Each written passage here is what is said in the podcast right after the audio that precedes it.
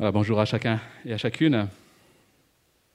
Nous continuons ce matin notre euh, parcours dans le livre de Daniel.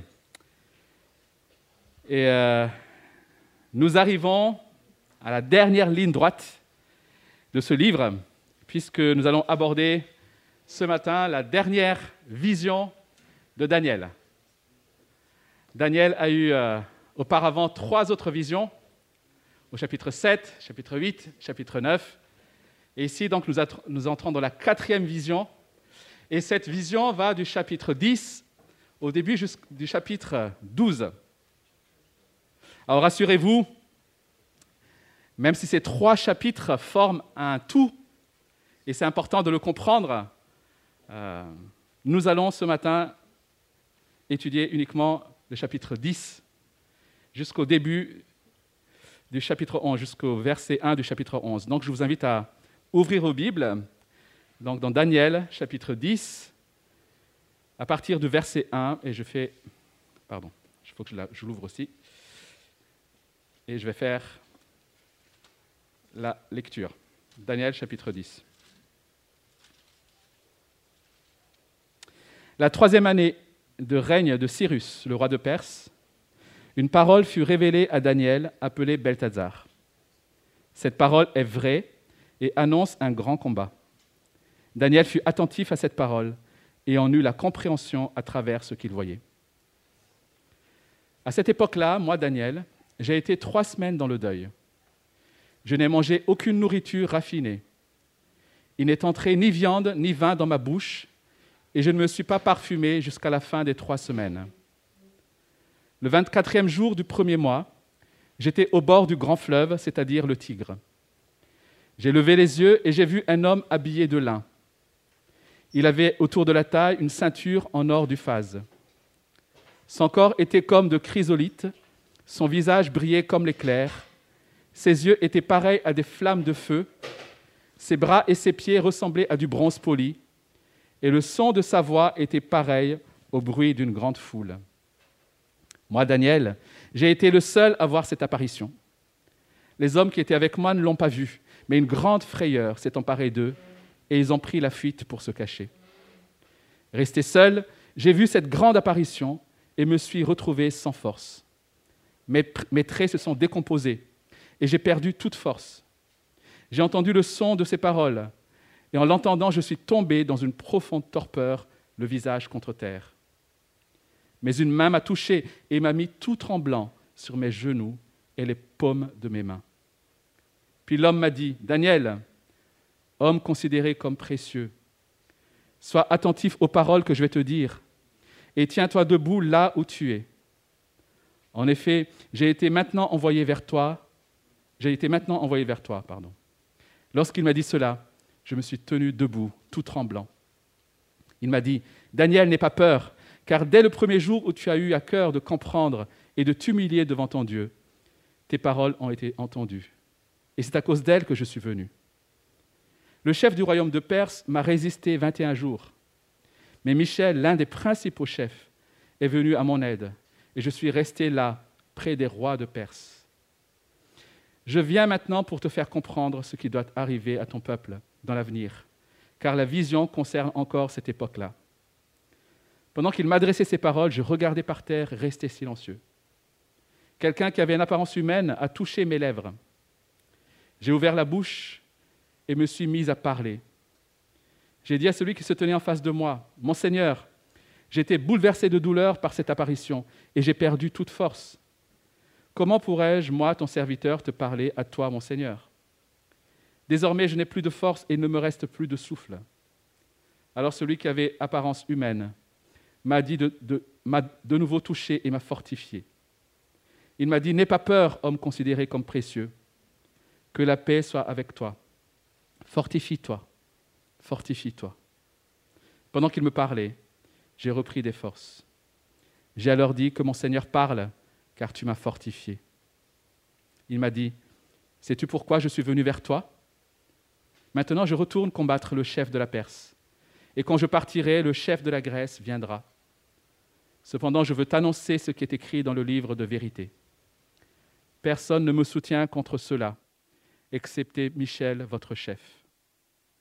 Quant à moi, la première année de règne de Darius le Mède, je me tenais auprès de lui pour lui donner force et protection. Maintenant, je vais t'annoncer la vérité.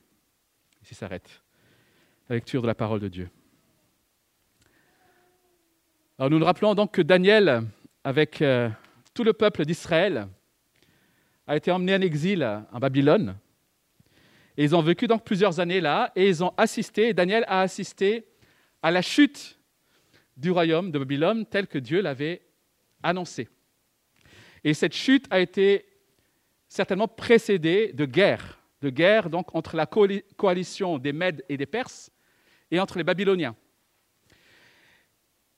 Et donc cette guerre est désormais finie, Cyrus règne et le peuple est même, a été même autorisé à revenir de l'exil, à rentrer de l'exil pour revenir en Israël.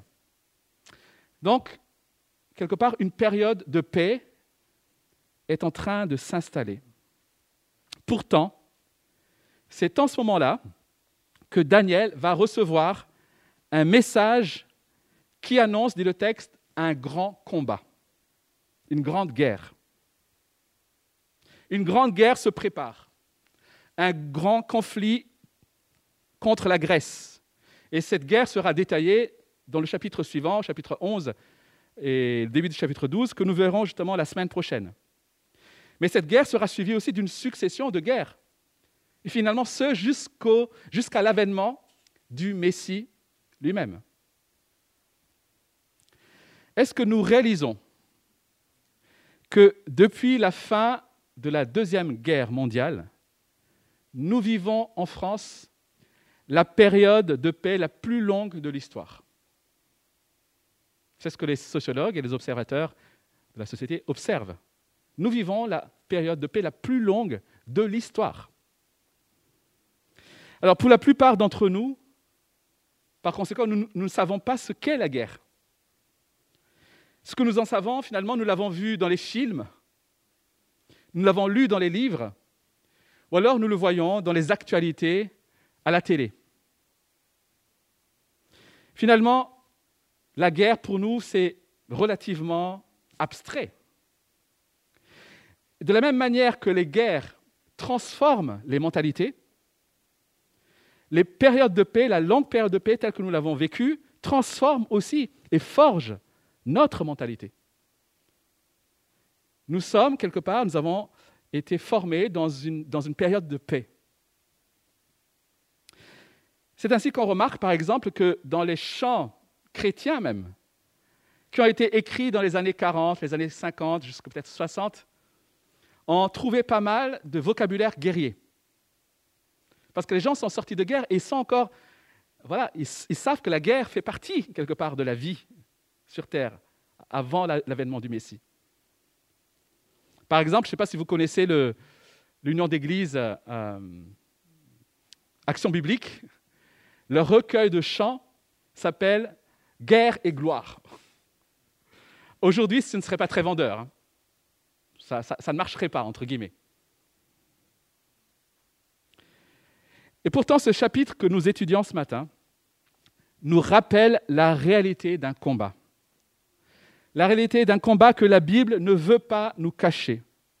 Une grande guerre dont l'issue est certaine et dont la victoire est assurée, mais que nous devons mener. Une guerre dans laquelle nous sommes embarqués. Il n'y a rien de pire que des gens qui ne réalisent pas qu'ils sont en guerre. Je propose donc, dans un premier temps, de voir comment ce message de grand combat va parvenir jusqu'à Daniel.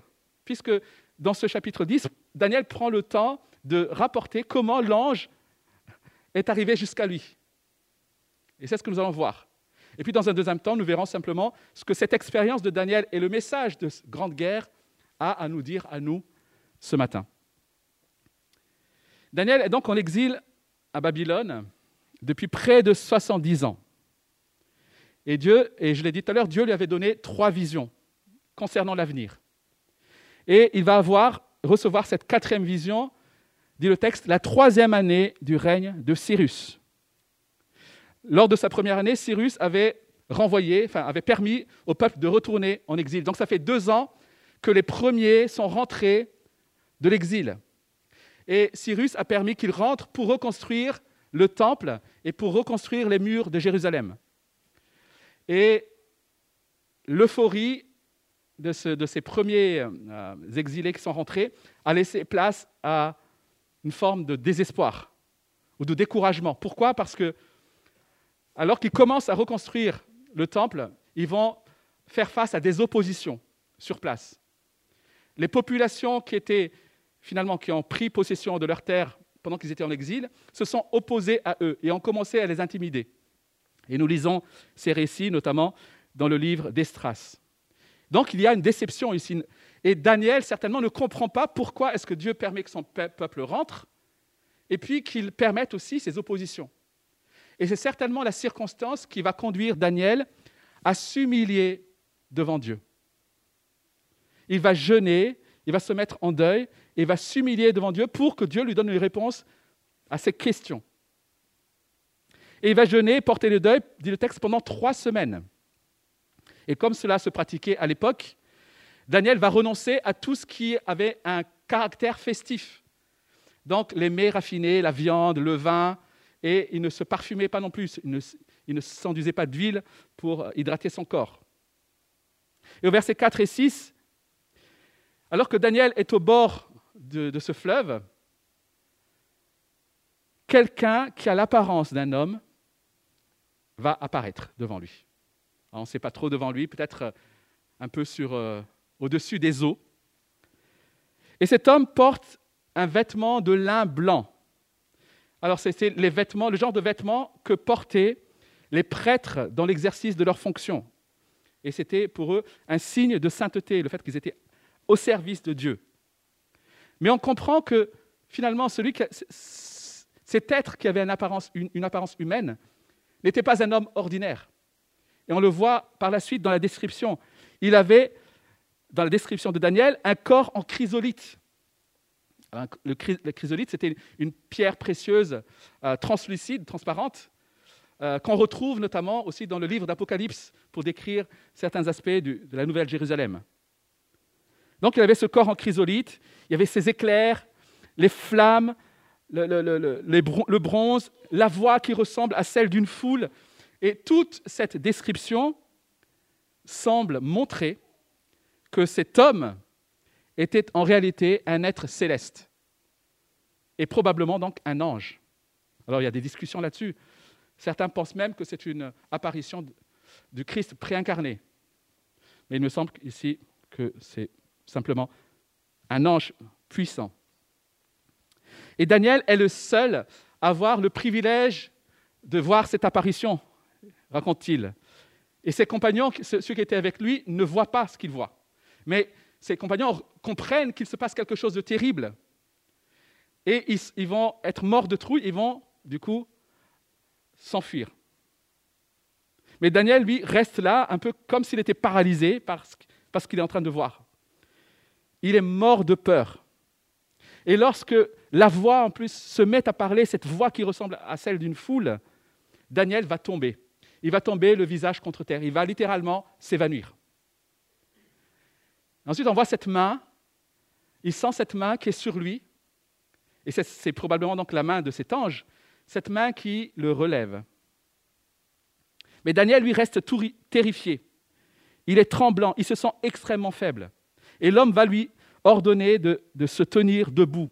Et lentement, Daniel se lève. Mais toujours en tremblant, toujours terrifié.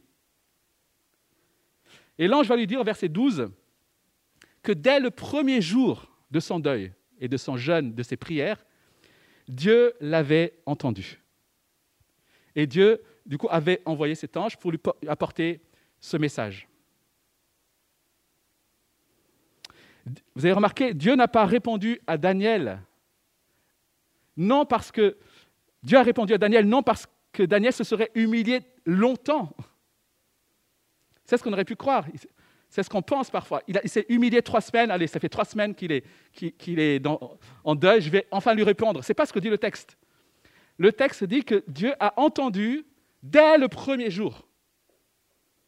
de son deuil et de ses prières et de son humiliation. Dieu l'avait entendu et l'a envoyé, a envoyé l'ange.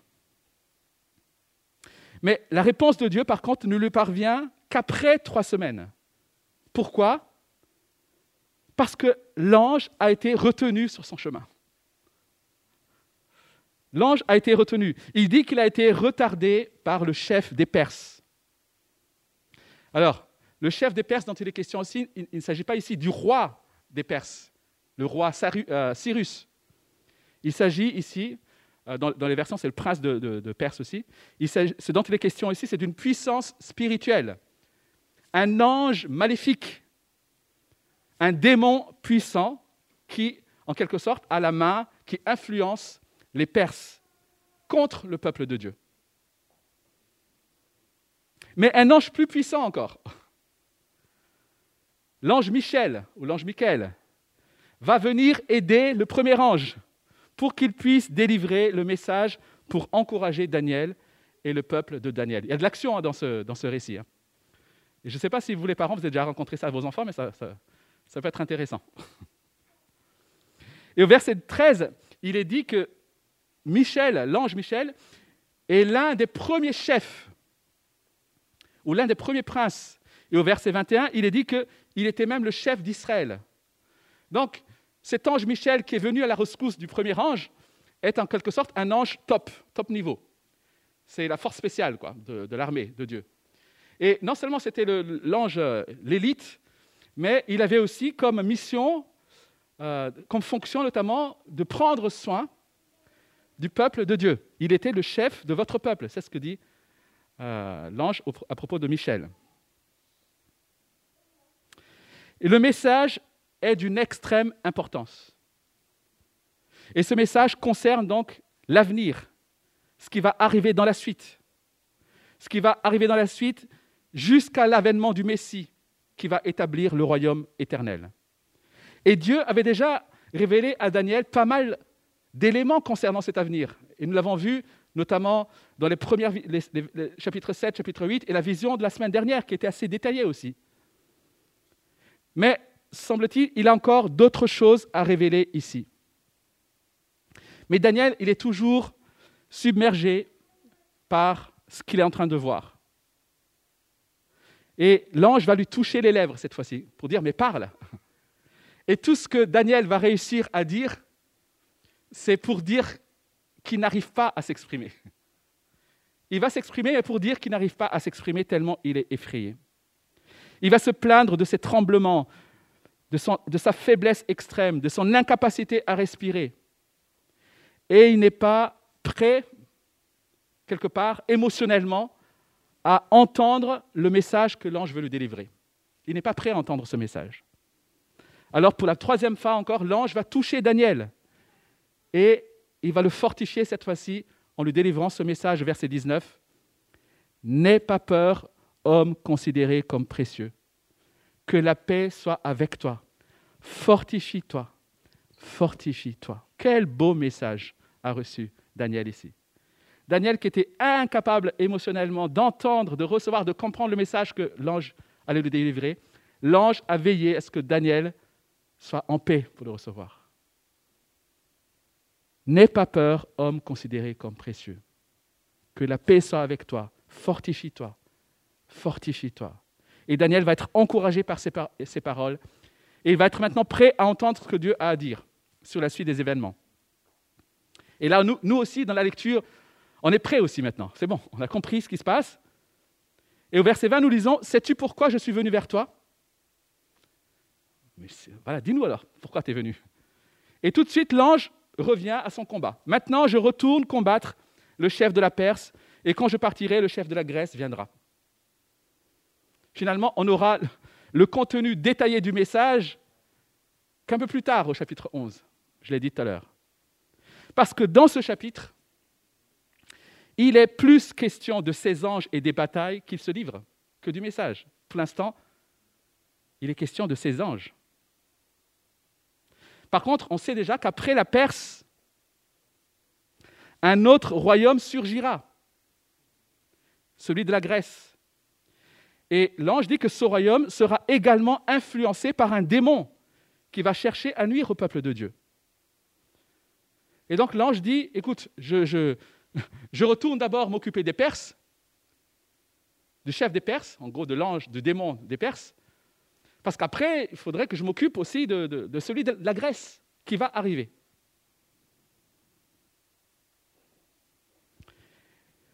Alors la question qu'on peut se poser, c'est pourquoi l'ange a-t-il voulu révéler à Daniel toutes ces péripéties? Pourquoi est-ce qu'il ne délivre pas directement le message, mais pourquoi raconte-t-il toutes ces histoires de chefs de Perse, chefs de Grèce, et le combat qu'il doit livrer? Il me semble qu'il a fait pour que Daniel comprenne et sache, mais aussi au travers de Daniel, tout le peuple de Dieu, que les événements futurs que l'ange va révéler sont influencés aussi par cette bataille entre les anges de Dieu et ces démons, on va dire, qui, qui gouvernent ces pays. Du coup, Daniel comprend, et il a déjà compris que Dieu est souverain. Il est souverain sur l'histoire. Mais il comprend un peu mieux aussi que Dieu est souverain justement parce qu'il a le pouvoir et la puissance pour accomplir sa volonté et pour veiller sur son peuple. C'est vrai que cette, apparition était terrifiante pour Daniel. Il a été pétrifié. Mais la foi, c'est rassurant aussi de savoir que ce, cet ange terrible, hyper puissant, veille sur eux. Ils, font face à des oppositions, on va dire, des peuplades à Jérusalem. Mais là, ils ont un ange extraordinaire qui est envoyé par Dieu. Ils ont l'ange Michel qui prend soin d'eux. C'est rassurant. OK, on est prêt maintenant à entendre ce qui va arriver, même si c'est terrible ce qui va arriver derrière. Et quel est le message du coup pour nous aujourd'hui? Qu'est-ce que cette expérience de Daniel, mais aussi ce message de grande guerre a à nous dire à nous ce matin? Chers amis, nous avons ici un aperçu d'un mystère que nous ne pouvons pas observer de nos yeux. Nous avons un aperçu de ce qui se passe dans les coulisses de l'histoire humaine. Nous avons une fenêtre assez unique, assez rare dans la Bible, une fenêtre sur le monde invisible. Au chapitre 2, nous avons déjà entendu Daniel déclarer que Dieu est celui qui change les circonstances et les temps, qui renverse et qui établit les rois. Verset 21 du chapitre 2. Et euh, Daniel comprend ainsi que Dieu est impliqué dans le déroulement de l'histoire, du monde, des nations, etc. Dieu contrôle ces choses-là. Il est souverain sur l'histoire. Mais ici, nous apprenons aussi que derrière les événements qui se déroulent dans l'histoire, derrière les intrigues politiques, derrière les successions, de royaumes, il y a une guerre spirituelle dans les puissances spirituelles entre les démons et les anges. Et cette guerre spirituelle affecte les royaumes humains, et en particulier le peuple de Dieu, le peuple de Dieu sur terre. Dans le Nouveau Testament, Paul écrit à l'église de Thessalonique, par exemple, dans 1 Thessaloniciens chapitre 2, verset 18, Nous avons voulu aller vers vous, du moins moi, Paul, à une ou deux reprises, mais Satan nous, en a empêchés. Est-ce que nous disons des choses comme ça parfois? Satan nous en a empêchés. Au chapitre 12 de l'Apocalypse, bien sûr, c'est L'Apocalypse est assez difficile à interpréter, hein, je suis d'accord. Mais il me semble qu'au chapitre 12 de l'Apocalypse, il est question de Satan le dragon. Satan le dragon qui s'en prend à une femme. Et cette femme, probablement, représente le peuple de Dieu, notamment le peuple de Dieu de l'Ancienne Alliance, qui va donner naissance au Messie. C'est du peuple de Dieu d'Israël que sort le Messie. Et le dragon voudra s'en prendre. Après s'être pris à cette femme, donc au peuple de Dieu, le dragon va maintenant vouloir s'en prendre à cet enfant. Mais il va échouer. Et lorsque cet enfant, donc le Messie, va ressusciter, il va y avoir dans les cieux un grand affrontement. Un affrontement éclate dans le ciel. Et l'ange Michel, celui qu'on voit ici dans le chapitre Daniel, on le retrouve dans l'Apocalypse 12, justement. L'ange Michel et les autres anges de Dieu vont combattre le dragon et ses anges. Et le dragon et ses anges, donc les, démons, vont être vaincus. Et ils vont être vaincus et ils vont perdre leur position dans le ciel pour être précipités sur la terre.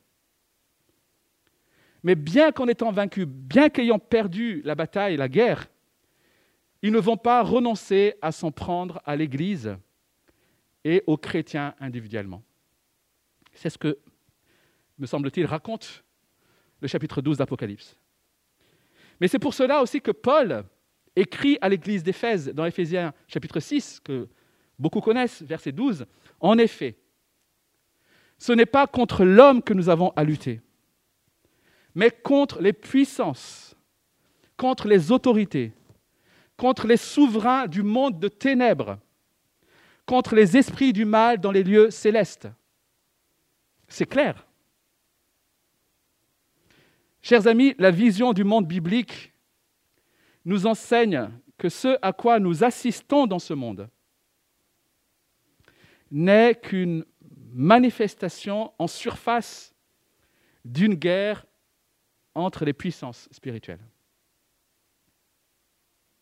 Et non seulement nous devons en tenir compte, nous devons tenir compte de la réalité de cette grande guerre, mais nous sommes aussi appelés à y prendre part en sachant, et c'est là notre avantage, en sachant que la victoire est assurée. Elle est déjà acquise par Christ. Elle a été acquise par Christ. Alors, soyons clairs, Prendre part à cette guerre ne signifie pas que nous devons nous-mêmes nous battre contre ces anges, ces démons plutôt. Physiquement, je dirais. Vous avez remarqué, l'ange ne dit pas à Daniel, écoute, il faut que vous combattiez le, chef des Perses et le chef de Grèce, qui viendra. Il dit, je vais, moi, le faire. Mais il veut rassurer juste à Daniel que voilà ce qui se passe. Chers amis, pour nous, il s'agit d'un combat, d'un grand combat, finalement, entre le bien et le mal. Et quand je dis un grand combat entre le bien et le mal, je ne suis pas en train de mettre deux forces équivalentes qui s'opposent. Le bien absolu, c'est notre Dieu créateur de toutes choses. Et tout le reste n'est que créature. Et le bien triomphera. Mais voilà la guerre dans laquelle nous sommes embarqués. Et nous devrions être fiers d'y prendre part. Et nous devrions le faire avec zèle, en étant reconnaissants d'avoir été enrôlés par le capitaine victorieux Jésus-Christ, et en annonçant la bonne nouvelle de la victoire de ce capitaine. Nous devrions être fiers, les amis, d'être du bon côté. Parce qu'il n'y a pas trois côtés, en fait, il n'y a que deux côtés. Et Dieu, dans sa grâce, nous a mis du bon côté. Pourquoi pensez-vous que les gens du monde entier ont fait du Seigneur des Anneaux ou de Star Wars l'un des films les plus vendus, vendus de tous les temps Que trouvent les gens finalement dans l'histoire de ce petit hobbit qui va répondre à un appel pour faire un grand voyage accompagné de gens, une équipe un peu hétéroclite, des courageux, des valeureux, pour aller empêcher une armée maléfique de dévorer leur terre? Qu'est-ce qui attire tant dans cette histoire? Pourquoi des millions de personnes sur trois décennies ont-elles rempli des, salles de cinéma pour regarder une vaste guerre qui se déroule dans les étoiles entre les forces de la lumière et des ténèbres? Pourquoi les super-héros de Marvel et de DC Comics remporte-t-il autant de succès depuis les années 50 Vous avez déjà posé cette question? Parce que tous ces gens, au fond d'eux, sont attirés par une vision du monde qui parle du combat de bien contre le mal. C'est comme si, au fond de soi, on aspire à ce qu'un jour le mal soit éradiqué et que le bien triomphe.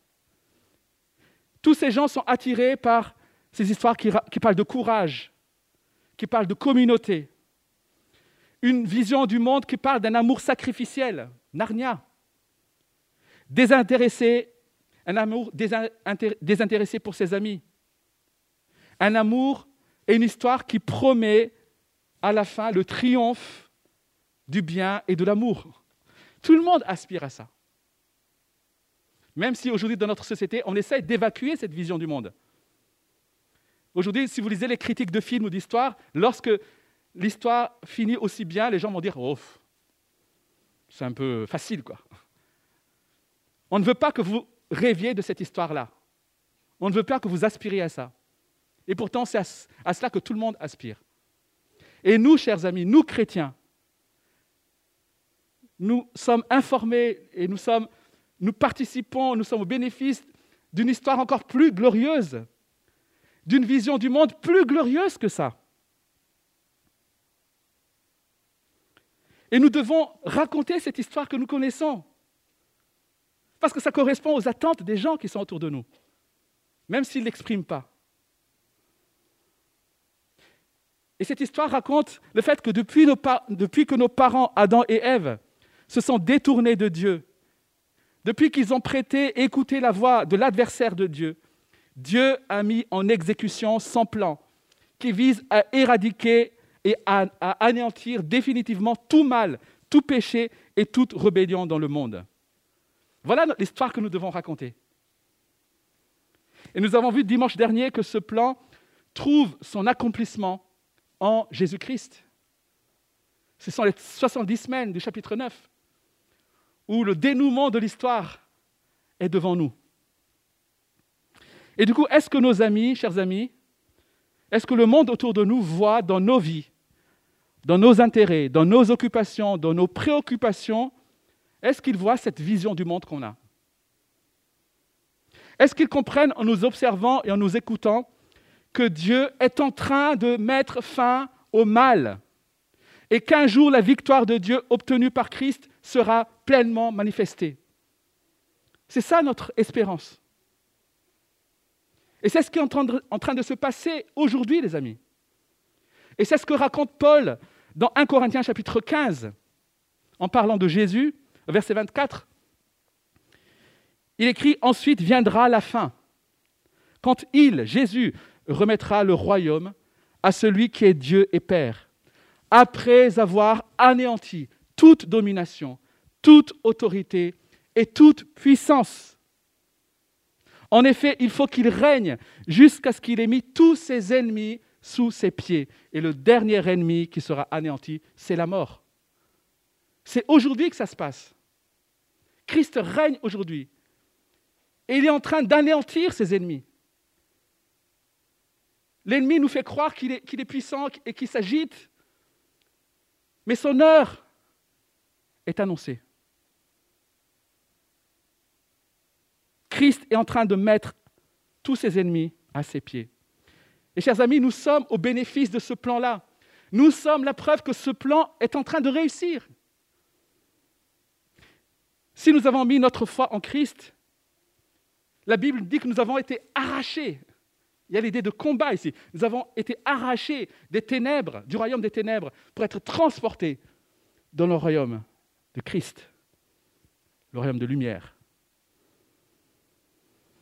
Et j'espère que c'est le cas de chacun de vous ce matin.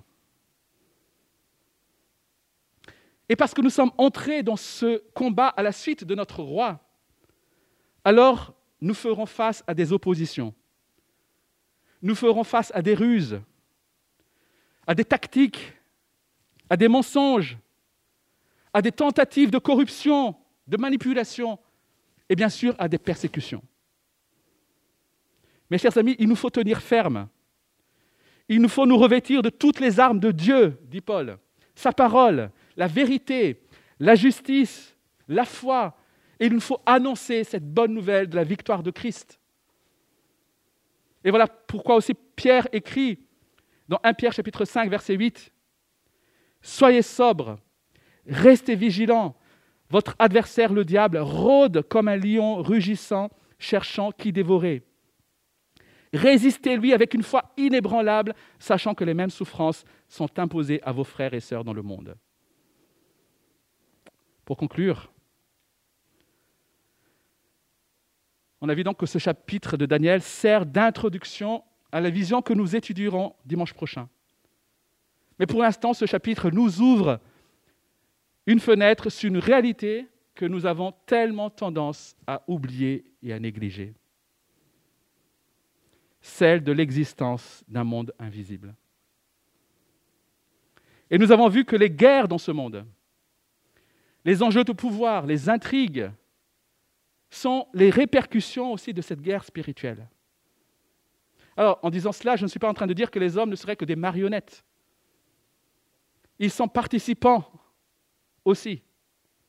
Et ils sont utilisés et victimes, manipulés aussi par ces, par ces puissances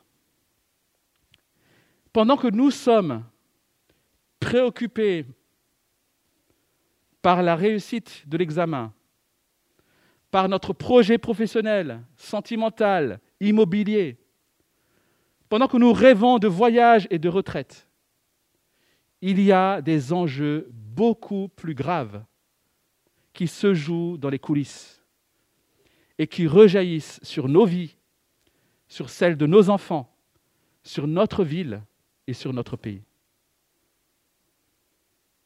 En sachant cela,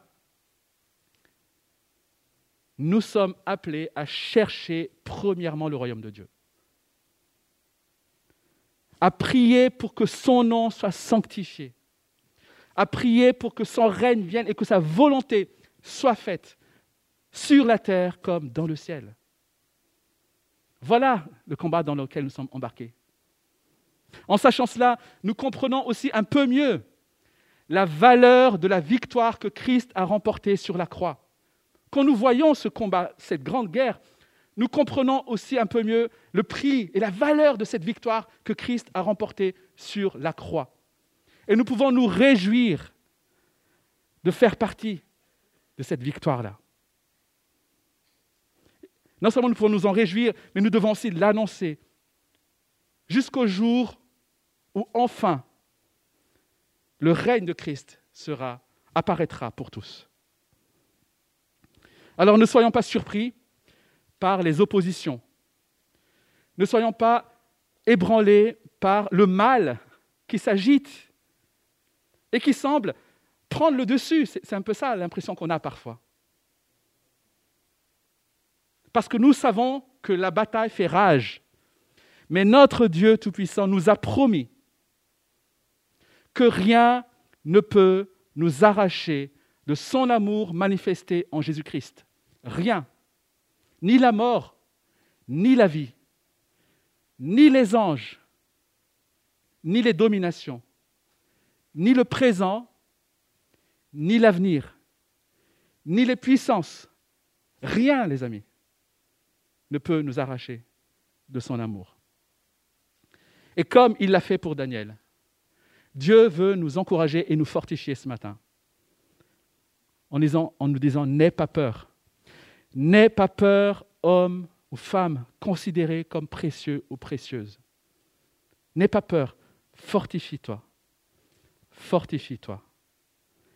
Que la paix de notre Seigneur soit avec nous. Amen. Prenons quelques instants pour euh,